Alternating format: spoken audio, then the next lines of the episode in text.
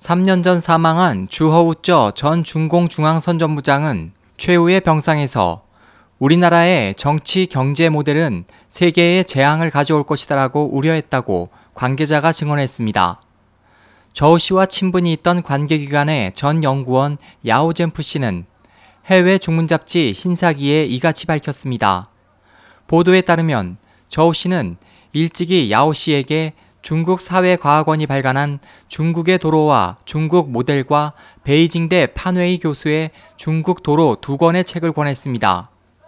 저우 씨는 최후의 병상에서 야오 씨에게 이 두 권을 잘 읽고 대책을 강구하지 않으면 중국은 21세기에 세계의 사악한 세력이 될 수도 있다고 심중을 밝히고 이것을 많은 사람에게 경고했지만 사람들은 심각하게 받아들이지 않고 있다고 우려했습니다. 당시 저우 씨는 21세기 서구 국가들이 금융 및 경제 위기에 빠져 있는 가운데 중국 경제는 급속한 발전을 이루었다.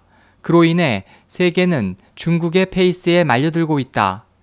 우리 정부도 여러 방법으로 대외 선전, 공산당 문화 수출을 적극적으로 진행해 중국 모델을 세계에 침투시키려 하고 있다.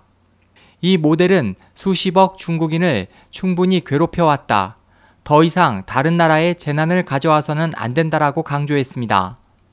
지난 2010년 5월 베이징에서 사망한 저우 씨는 80년대 개혁파 인물로 중국 전역의 언론을 통제하는 중국 공산당 중앙선전부장 재임 중 이견에 대해서도 관용, 관대 정책을 내세우는 등 중공 역사상 가장 통찰력 있는 선전부장으로 알려져 있습니다.